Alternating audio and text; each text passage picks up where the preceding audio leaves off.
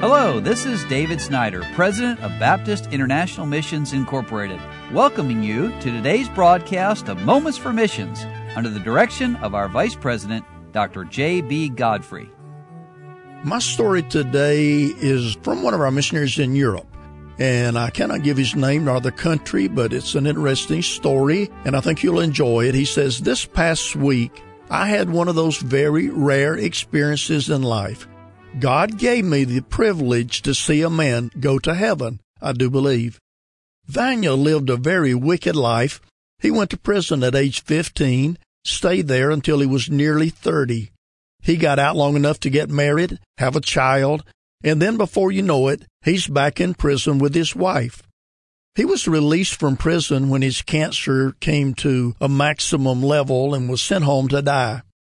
The reality of death has a way of sobering up most people, and so in the end, he sought the Lord diligently, and I think Vanya believed on Christ for his salvation. Men from our church personally shared the gospel with him multiple times, and we prayed with him on every occasion. His sister called me the other day and said, Please come. My brother may die today. It had been almost two weeks since I'd been there, and he went downhill fast. He was unconscious, but we still prayed with him, not knowing if he heard us.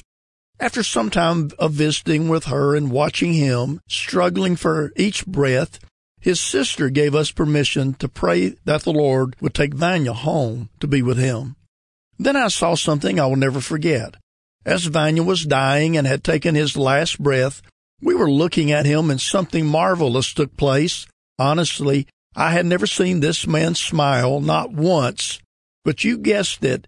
As life was leaving his body, his entire face changed, and a huge grin came over his face with an expression of awe in his eyes, which to me was like saying, Whoa, that is Jesus. I am here.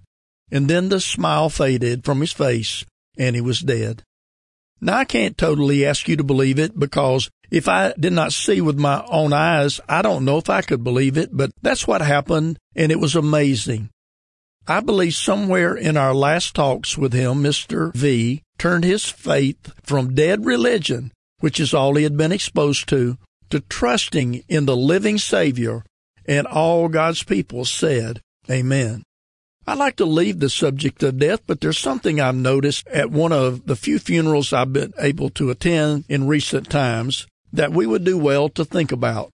One funeral we attended had four people come, plus our family, one of those being the pastor of the church, who I don't think the man who passed away had even met. That means through his whole life, this man only formed enough strong friendships or relationships for three people to come a former wife, and two sisters. Wow. I was shocked. Living life for oneself one day means dying alone. We are so blessed to have many friends and family and church family all over the place. Let's invest in people and value our relationships way above material things, not so that we'll have a big crowd at our funeral, but so we will not miss one of the very greatest values of God, people. God loves people, and when we do too, we build long lasting friendships that will enrich our lives and help us take our focus off of ourselves and fulfill our God given purpose to make a difference in this lost and dying world. Well, friends, if you listen to this today and you have any doubts about where you'll spend eternity, what a day it is to trust Christ as your personal Savior. And for those of us who do know Christ, what a day to rejoice that we can look at the future with a smile. You've been listening to Moments for Missions. For further information, please write to BIMI, P.O. Box 9, Harrison, Tennessee 37341, or call us at 423 344 5050. Or you can visit us online at www.bimi.org. Until next time, May the Lord richly bless you.